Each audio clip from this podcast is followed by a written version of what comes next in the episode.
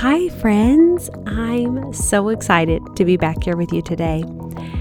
We all have this deep desire to belong, to be known, and we can't escape it. It's how we were created. We were created to be intimately known by the one who made us, by our Creator God. But when that need to belong, to feel a part, to feel known for who we were made to be isn't met, we can get ourselves into some deep waters. That's when insecurity rises like the tide. That's when we make decisions we wouldn't normally, when we seek acceptance and approval from the world around us, when we want to be liked, to fit, to just be normal. I've been thinking a lot this week about Leah in the Bible whose story is told in Genesis 29 through 35. Talk about a girl who just wanted to feel known and seen. She wasn't Jacob's first choice. She wasn't even on his mind. She had to have felt so rejected. The loneliness she must have lived with, I'm sure, cut into her soul so deeply. And yet, God loved her. Leah was sad. And God saw her in her rejection and cared for her. But notice, He didn't change her situation, He didn't take away her problem. She competed with her sister for her husband's attention when the attention that she truly needed and would have actually satisfied her would only come from the Lord. And then the Lord cared for her. He gave her six sons and one daughter when her sister Rachel struggled and struggled to get pregnant. Not only did he give Leah sons, but he chose her as a woman who would stand in the lineage of Jesus through her son Judah. The Lord honored her and he noticed her. When we consider the character of the Lord, we see him time and time again choosing those people who are the least likely to do great things. The least of these, the ugliest, the least talented, the smallest, the youngest, the oldest, the people without the right skill set, without the experience, the ill equipped, the barren, the shortest people, the people with the ugliest past. And the Lord uses each of them to do incredible things, and He is glorified in all of it. Can you see it, my friend? Your story. Can you see your story written on every page of the Bible? We are written into every story in the Bible. The Lord sees us. He sees us in our grief, in our barrenness, in our loss, in our rejection, he sees us and He deeply cares for us. He may not change your situation today or answer your prayers like you thought He would, but He will indeed hear you and respond. Our time here on earth is very linear. Time passes, we remember our past, we live in our present, and we dream about our future. But the Lord is outside of our earthly time. He's in our past and in our future and here with us in our present at the same time. He's numbered our days and He knows what's to come. He's working out what we cannot see because He knows the end of our story. We don't see the results we want or things we've prayed for have yet to come to pass. Oh, how discouraging it can be. We can lose hope we can feel depressed. We can feel overlooked and forgotten. But, my friend, listening to this today, wherever you are, I want to encourage you to trust that there are things in the works for you that you cannot yet see. And hear me when I say this. I'm speaking this to myself just as much as I'm speaking these words to you. There's just so much I don't understand about this life we live on earth when I think about the vastness of our Creator God, that I serve the God who is King of the entire universe, that has numbered every star, that knows every grain of sand, every created thing on the planet, I remind myself that I must trust the God who made it all to be working out my problems in ways I cannot see. And I remind myself of how God has worked it out for me in the past. I purposefully have to tell myself the story again and again of how the Lord has shown up for me when I didn't know how the story was going to unfold. And here's the truth. You ready? The truth is packing up into an RV in 2021 and moving across the country wasn't anything I ever wanted to do. It wasn't a choice I made because I wanted to. It was a decision I made because I didn't feel like I had many other choices. And yet the Lord was working out something so beautiful for me. Here we go. Rewind with me to 2021. On the outside, our lives looked incredibly adventurous. We sold our dream house that we had just bought eight months prior, the one I loved, the house I couldn't believe I was actually living in. We had all the right things. I was the suburban mom with the white SUV, the house, the friends, the kids, the doodle. And yet, my marriage was falling apart. My husband had been laid off back in 2020 and returned to freelance work in that season. He was starting over in a new niche of his career. We couldn't afford our lives. 12 years of therapy in, and we were still just struggling to stay married, like scraping by, crawling.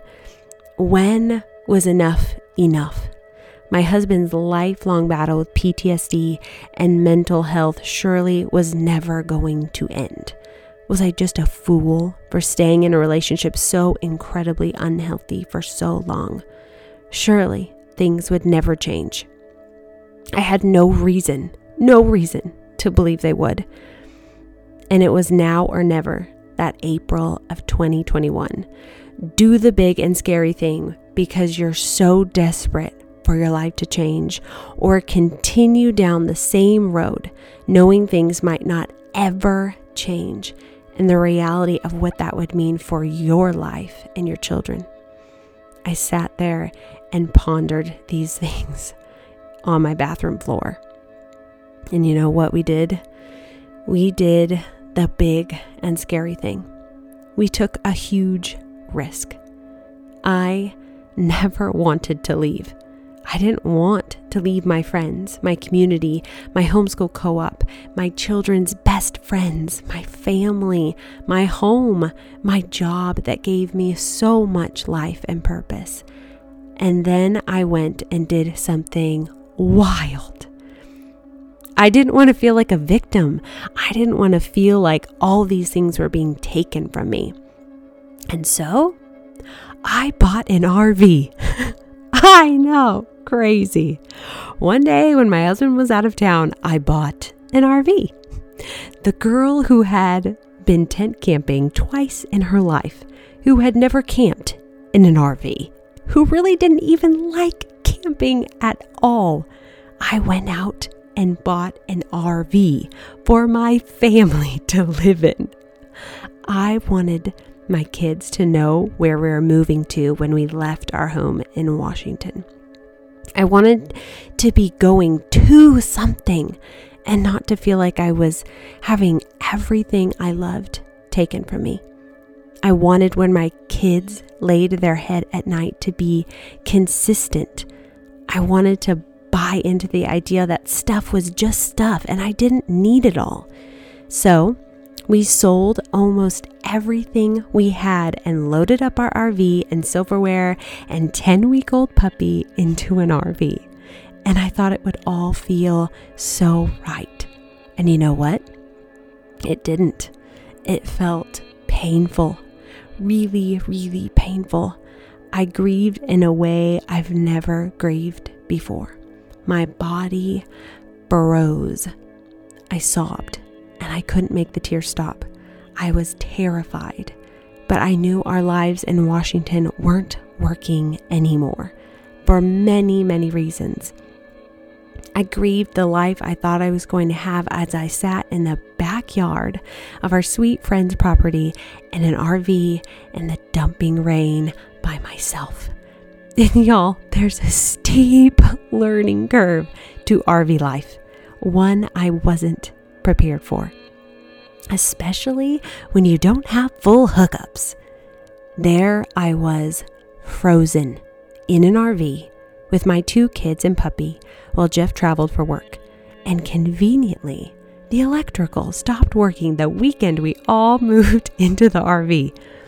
The what have I done to my life feelings were flowing like a river. I thought I had just blown up my life. And I had, in a way. But sometimes you've got to blow things up to really begin again. I needed a different life, and I was desperate for things to change. The idea was that we would travel full time with my husband to his jobs all around the US, seeing some awesome things and road schooling along the way. We wouldn't have to be apart so much. We'd get in the sunshine and drive off into the sunset in search of a new life. It all sounded so lovely from the outside. Jeff and I had never been the best friends type of couple. I wouldn't say we were friends. Sure, we had our moments, but he wasn't my best friend. I had best friends, and they weren't Jeff. They were back in Washington. But I prayed we would become friends. And slowly, ever so slowly, we did. And two weeks after we pulled out of the driveway, I found out I was pregnant.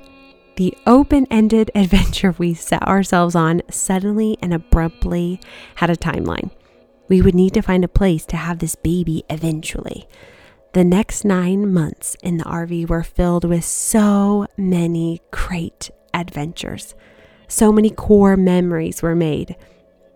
But they were also filled with fears and loneliness like I've never experienced in my life before. There I was pregnant and feeling so utterly alone. Torn between the emotions of elation and pure excitement at adding another human to our crew, and the fears of all the unknowns that lay ahead for us. And now the pressure was on to get my marriage in good working order. Or so I thought. I bought the relationship courses online. I read all the books as I usually did and had been doing for 12 years, praying that maybe this course or this book would actually help us. I tell you all of this after we had spent thousands of dollars over the course of the last 11 years at that point trying to have a healthy relationship. Thousands of dollars on therapists. Back in 2020, we had to graduate from the entry level type of therapist and see the therapists with the extra, extra letters behind their names because our issues were that bad. Your regular therapist was ill equipped to handle us. We had stuff, real heavy, hard life stuff in our pasts.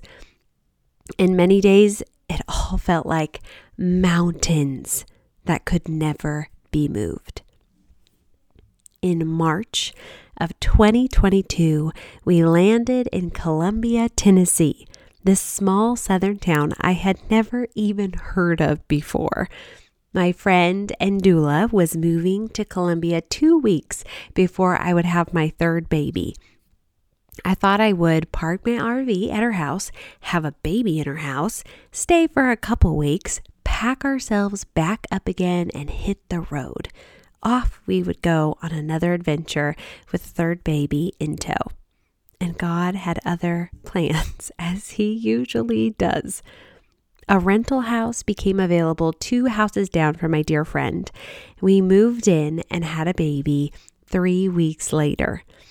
Well, as some of you know, my home birth didn't exactly go as I thought it would, and the Lord knew I needed to settle in and let my body heal. And you know what's crazy, my friend? As my body healed, so did my marriage. I had no capacity to work on my marriage in that season. I had a newborn and I was recovering from a really, really rough postpartum hemorrhage. And you know what happened? As I surrendered everything I thought was going to be and just embraced my current reality, slowly, slowly, things changed. If I look back on my life, time and time again, I see a pattern. Every single time I take my hands off and let God do what He wants to do in my circumstances, they change. Can you tell I like to be in control? I'm a recovering control freak, friends. My entire life story could be summed up as a girl learning to let God take control of my life. For some reason, though, it takes me getting to a place where I physically just can't anymore, where I'm just so done that I finally relinquish the reins. When I finally let go, God does exactly what I need. When I write a book someday, the title might go something like this I'm done learning to live a life of surrender. Sounds pretty good, doesn't it? Because although every time, every time I think I can do it, I just don't get it quite right. I miss the target. And God, in His loving kindness towards me, waits so patiently for me. He waits, He listens. He hears my tantrums and my pleas and my desire for change. He listens to me go on and on, and He waits and He sits with me he waits for me to get it all out and eventually hand over the reins of my life to Him, time and time again. And y'all, hear me when I say it's so good to lament. We've all felt loss and grief and fear and despair, and we've all cried out, How long, Lord? from the depths of our pain. When we're feeling gutted by sorrow that feels like it will never end, what do we do? We lament. We express our fear, sorrow, or regret. Listen to this Psalm of David in Psalm 13. O Lord, how long will you forget me? Forever? How long will you look the other way? How long must I struggle with anguish in my soul, with sorrow in my heart every day? How long will my enemy have the upper hand? Turn and answer me, O Lord my God. Restore the sparkle to my eyes, or I will die. Don't let my enemies gloat, saying, We have defeated her. Don't let them rejoice at my downfall. But I trust in your unfailing love. I will rejoice because you have rescued me. I will sing to the Lord because he is good to me. This is lament. Lament is a stepping stone, it's a step on the path toward healing and wholeness. I don't think we can fully heal without lament. Just don't let your feelings stop there they've got to keep on moving. You've got to, at some point, move your sorrow to worship. God is looking after you, and He's looking after me. Jesus sees your ocean of tears, and He is asking you to trust Him with your tears. What begins as a problem must eventually end as a praise. Ask for the Lord's help Call out to Him, He will answer you. Share all of your messy emotions with Him. He's big enough. He can keep track of all your sorrows. 2 Corinthians 1 3 and 4 says, All praise to God, the Father of our Lord Jesus Christ. God is our merciful Father and the source of all our comfort. He comforts us in all our troubles so that we can comfort others. When they are troubled, we will be able to give them the same comfort God has given us. The entire time I was grieving and lonely, sad, and unsure about what was ahead, the Lord had it worked out for me already. And the Lord doesn't shame me or you when our emotions get ahead of us, when we can't see beyond our circumstances. He doesn't sit back and resent me or think badly about me because I was sad or lonely or afraid. He just loves me. I just can't help but think, wow, Lord, you had all of this waiting for me. You had friends waiting for me in Tennessee. You had a beautiful church community. You had a homeschool tutorial. You had a place prepared for me to have my baby. You had work for my husband, and you had a life for me. You wanted to give me this whole time. And I tell myself this today because the next time I want to remember that God always has good things for his kids, even when we can't see it. God is working out for us everything we need. My friend, I say these words to you today, and I pray your faith grows just a little bit more. If God can do this for me, He can do it for you. If you're a pregnant mama listening today, I know that you want a smooth, uncomplicated birth experience. We all do. I know you want this.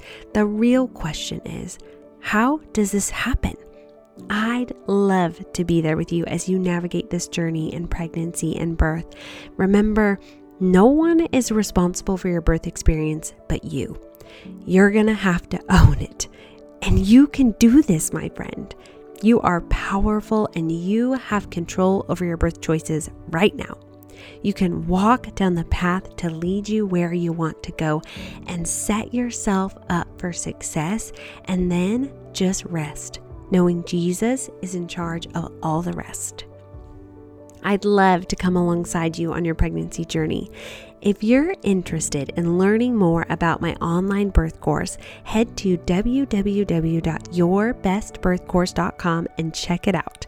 Use the promo code podcast at checkout for this special prize I offer only to my listeners. If you're ready to get started on your journey toward a rewarding birth, I've created a free guide just for you called The Four Keys to a Positive, Rewarding Birth Experience. Head on over to elisemarsh.com and click on freebies, and you'll find it waiting there for you, my friend. I pray you've been encouraged as you've listened today. It's an honor to me that you'd invite me into your day. Have a great day, friends.